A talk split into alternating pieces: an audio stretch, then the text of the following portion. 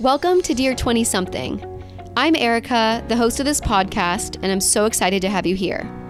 A bit about me I'm a 20 something social entrepreneur and investor who is navigating the ups and downs of being in my 20s. The Dear 20 something podcast started because we wanted to create a space for ambitious and curious 20 somethings to connect with the successful changemakers they most look up to.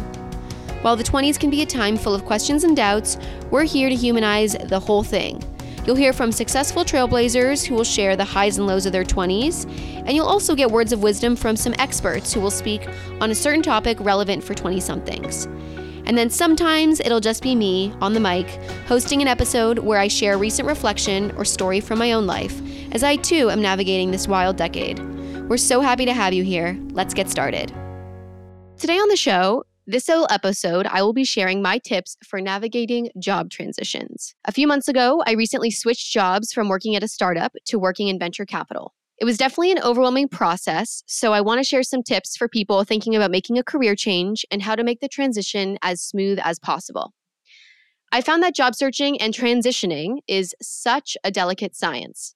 This is one of those things that can easily be messed up whether that's coming off desperate for a gig or not being clear enough that you're looking for one. So, I want to give insight into how I think about job transitions.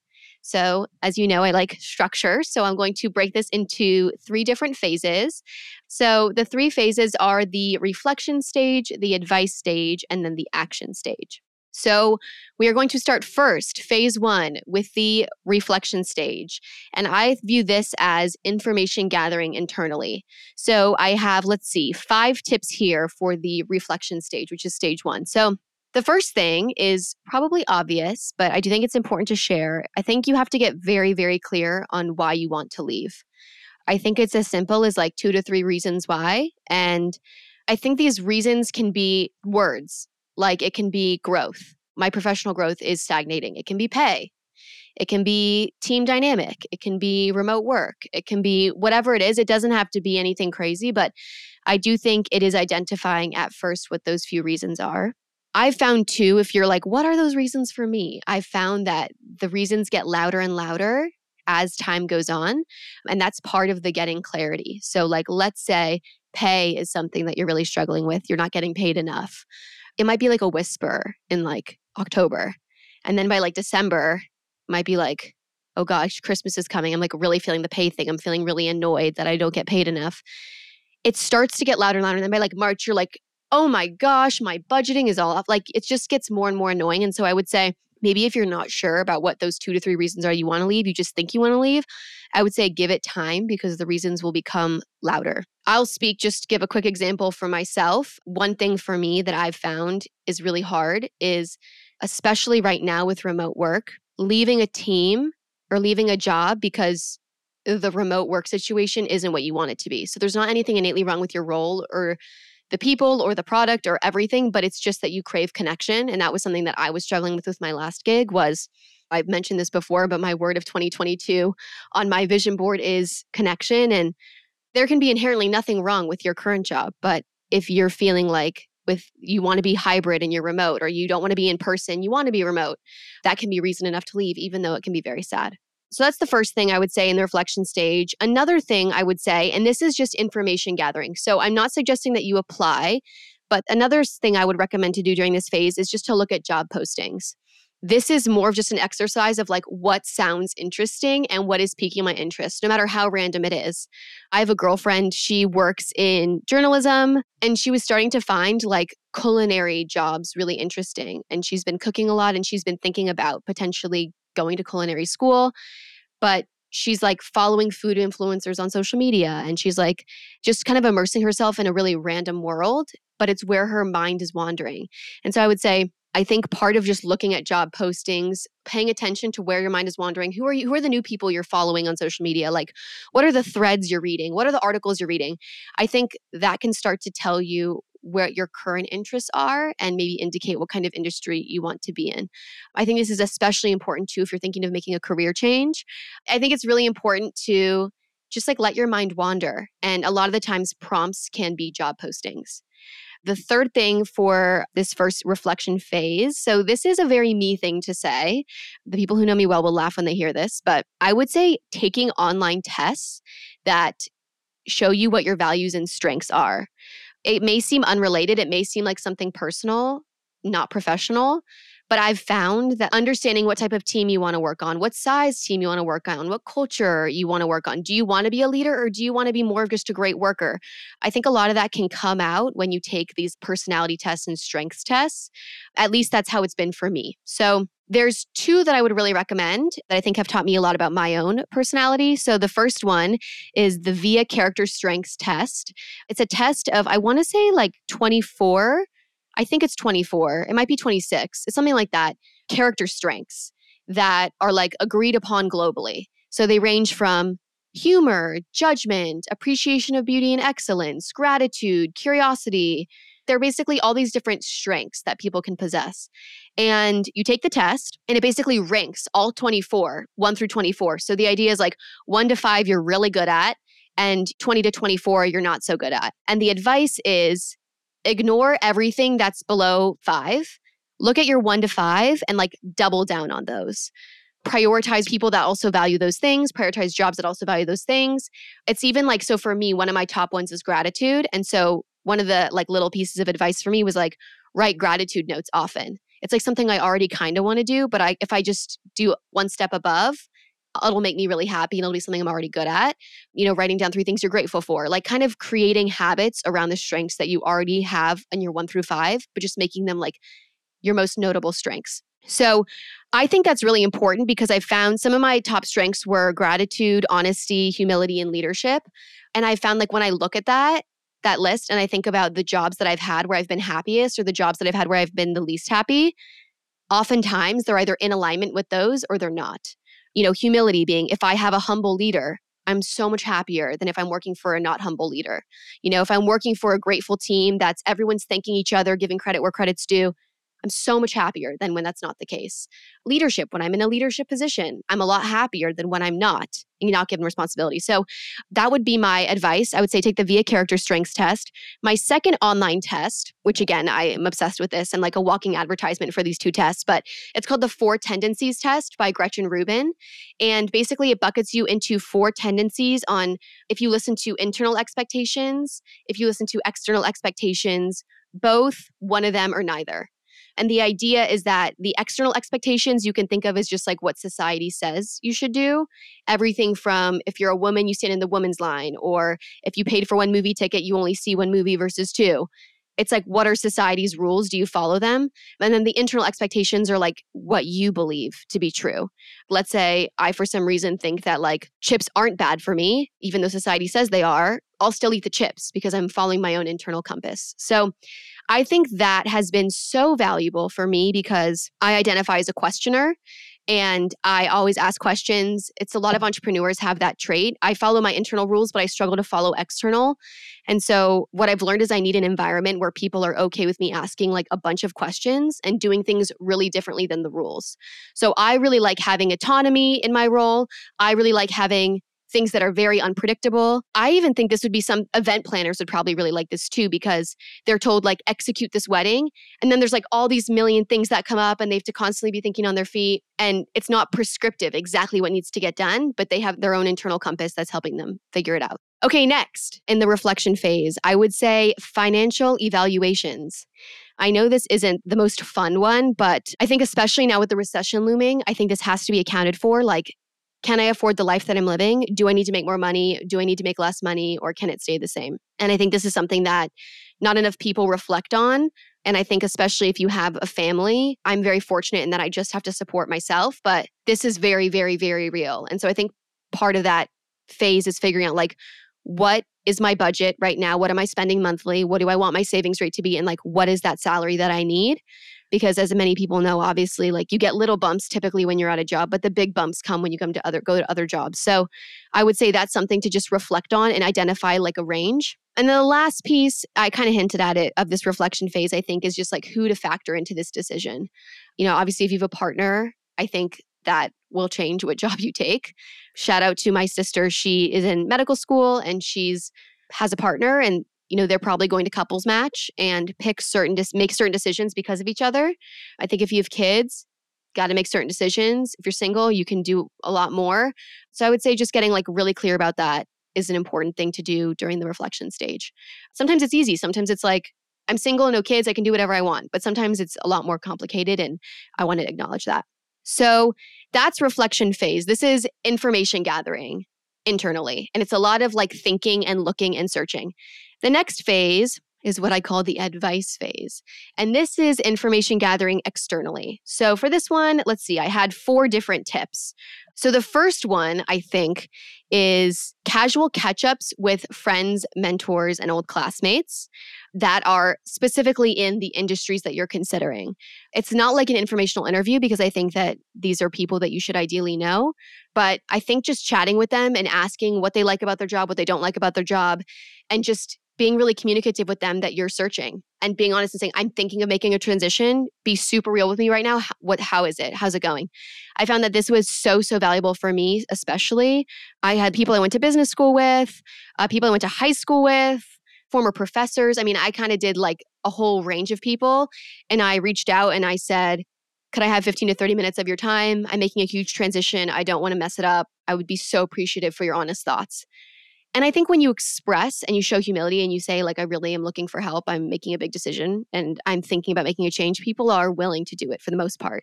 So I think also because they know that in return, you would do the same. So I would say scheduling lots of casual catch up calls with people in the industries you're considering. The second piece of advice during this stage is so I spent a lot of time talking with my career coach. I think there's a lot of misconceptions around career coaches being just for people who are like very established in their career and much older. I think that's completely wrong. Just like it would be so sad if people only saw therapists when they were like 50 and 60. You can always benefit from a career coach because by the time you, sometimes when you're 16, typically by the time you're 18 to 21, you are getting jobs and you are having a career. And so I think for me, I found someone who's been amazing and she's really helped me be like that outside perspective when I am not sure what to do. She's also an expert in like understanding motivation, understanding belief systems, some of the things that I just don't have the language for. And I did not study, and she did. Just like a therapist has the tools often that we don't have, just like a plumber has the tools to fix your sink. I think a lot of these people that study something, there's nothing wrong with asking them for advice. And I think you're absolutely never too young to do that. I've also found that not that I wouldn't do it, but I'm like, ah, it's expensive, right? Like going to therapy is expensive. But I feel like afterwards, I always am so grateful that I did it. So I would just say that if you're shocked by the sticker price, I think it's like finding a good therapist or like, you know, getting your leak fixed in your house. You just, the alternative isn't worth it. It's not worth it. It could get worse. And you have to be healthy and you have to have a clear state of mind and you have to have someone give you their perspective. So that's my second piece of advice. Another piece of advice for this advice stage is it kind of has to do with the financial thing from earlier, but like talking to experts on macro trends in the industries that you're interested in and like getting advice on where that industry is going. I think it's really naive to say that you should like ignore the economy or ignore foreign policy because I think a lot of times, especially with careers, it's so closely tied to what's happening in the world as we've seen even in the last year we had the great resignation and then we've had like the great firing which i don't know what the real term is for it now but a lot of people are getting laid off and then we're probably going to have a great recession and you know we're going to keep having these like changes very pivotal changes every few months, some good, some bad. And so I think it's really naive if you're thinking about making a job switch to ignore things like that and not ask people. It could even be podcasts you're listening to or, you know, asking people that are deep in the industries you're interested in. I think there's like a couple examples I gave that I thought helped illustrate this point. I think like so when times get tough, which is how we're probably going in the next 6 months, people really cut back spend on extras. So that would be like consultants and like agencies and they'll sometimes just bring stuff in house. So this is obviously not legit career advice when I but I just from my own perspective like maybe that's not the path that someone should go down. Maybe they should instead work as like a freelancer that can kind of do everything or go work for like a bigger company that's a little more stable. It's hard to know because recessions hit everyone, but I just think thinking about bigger trends. You know, I know nurses, they're having a hard time hiring nurses and like flight staff, flights are getting canceled. That might be like a smart decision if you're like thinking about going down that path. Do I want to go to nursing school? Okay, that would be maybe like yeah, trends are showing that they need nurses. So that would be a p- plus in that direction. So, anyway, I just think macro trends is something that people should be getting advice on and not ignoring. And then the last thing in this second phase of advice is having like inner circle real talk.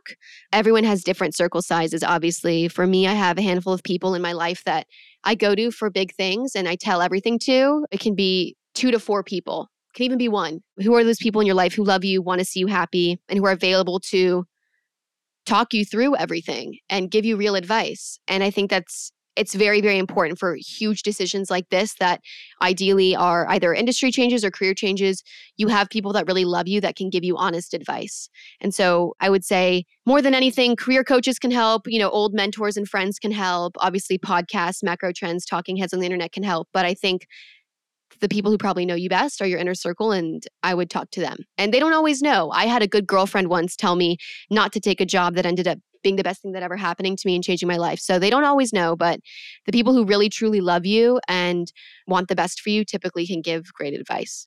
Okay, so that's phase two, the advice phase. This third stage, this final stage, I call is the action stage. Even though you've been taking action, obviously, when gathering information online, reflecting, and asking for advice, now is the time to make it happen. So, these are my three biggest pieces of advice in the action stage, my three big tips. One, and these are hopefully very actionable, don't just apply on the website, find the unique stakeholders who make the hiring decision.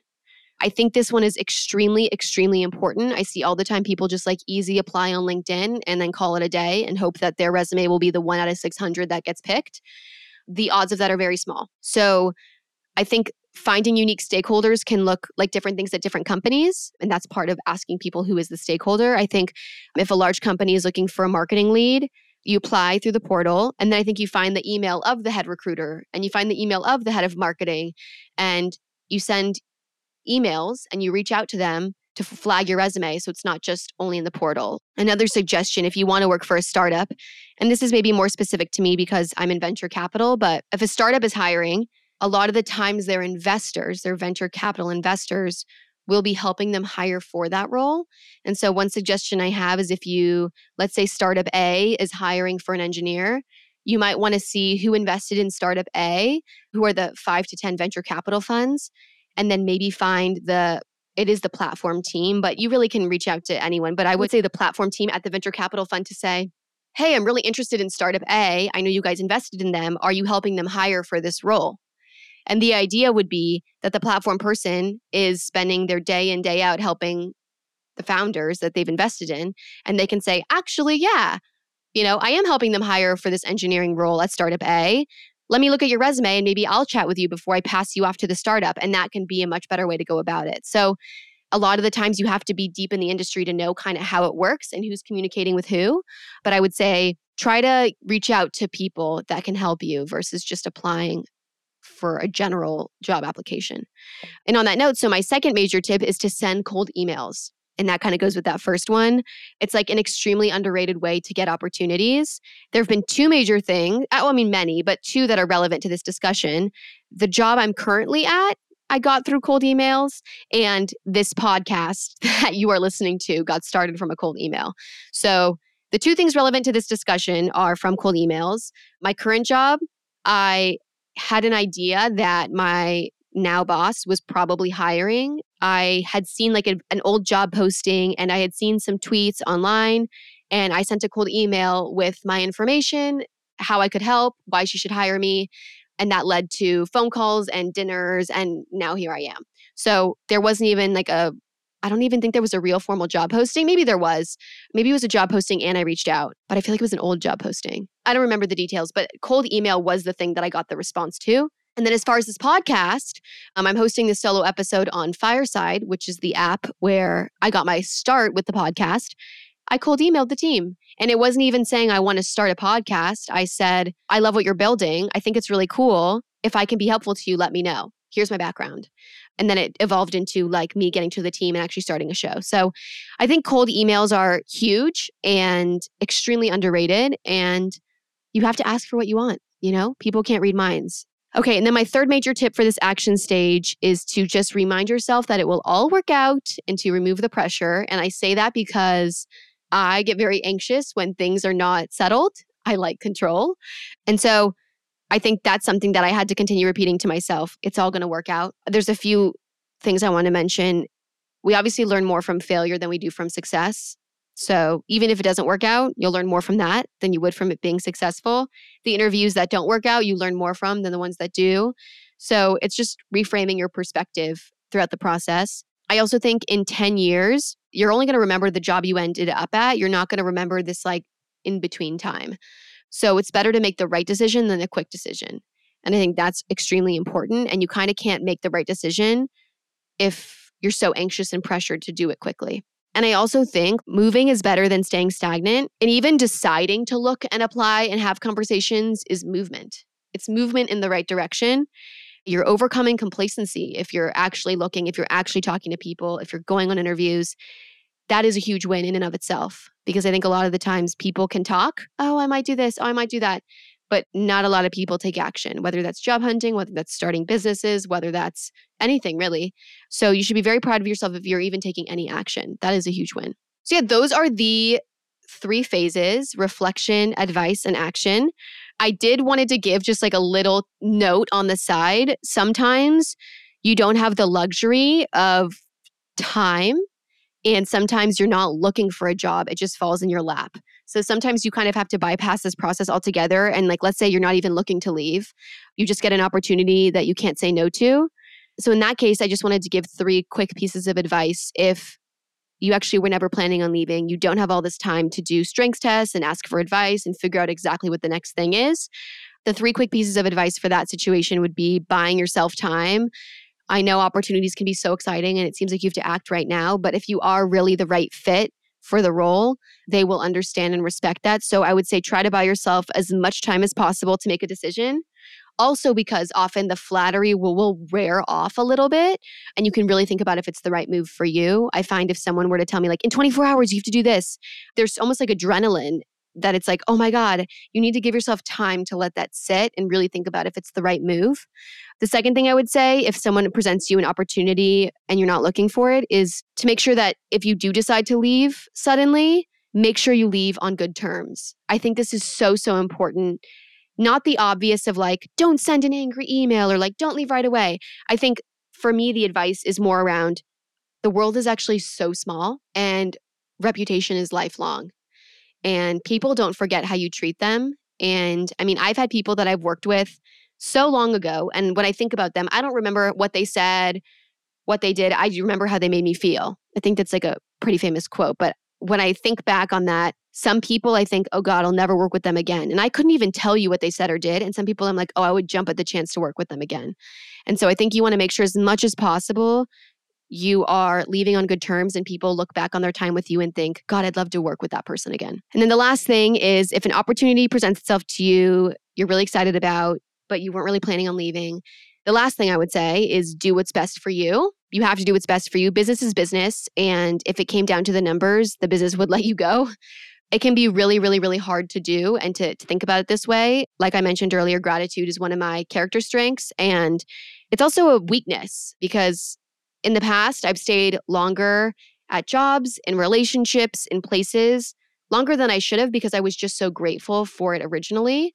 Even businesses I've like kept going longer because I was like, I'm just so grateful that I got this opportunity instead of being like, is it serving me now? Yes or no? And being a little bit more harsh about it. So, doing what's best for you, you can still be grateful, but you have to do what's best for you. And I think that this was just for the sake of, you know, respecting where I'm at now and previous teams. Like, I won't go into too much detail about why I switched, but one thing I will say is how much I absolutely adored the startup that I built and worked at for so long. And I was so grateful for the opportunity. I was, you know, offered an opportunity to be the second employee at this startup with seriously everyone else on the team were people that I had like admired, looked up to, respected. And I remember I kept looking around being like, how am I so lucky? And that was part of what made it so hard to leave because I still felt so indebted and so grateful for the initial opportunity. And I think that one huge lesson that I've learned is that I have to look out for myself. And because I'm looking out for myself and I'm doing what's best for me, it doesn't mean I'm not grateful. It doesn't mean that I'm not loyal. It means that I'm doing what's best for me. And you can do it in a really respectful, respectful, leave on good terms way. So, anyway, I have this one quote at the bottom. This is your story. You can switch up the plot whenever you want to. I think that's another major takeaway. If you want to make a job transition, do it. This is your life. Do what's best for you, but try your very best to do it in a thoughtful way. And I hopefully this advice was helpful. And you can follow some of these different stages. If you have questions, shoot me a DM. I'm always happy to chat, send notes back and forth. But it's not an easy thing. It can be very overwhelming, but even just taking small steps is a huge win. So, best of luck if you're thinking about making a job transition or you just made one. Best of luck to you. I hope it works out. And yeah, thanks so much for tuning in. Thank you so much for listening to this episode of Dear 20 Something. If you enjoyed it, you can give us a follow over at Dear 20 Something on Instagram or subscribe here or anywhere you get podcasts.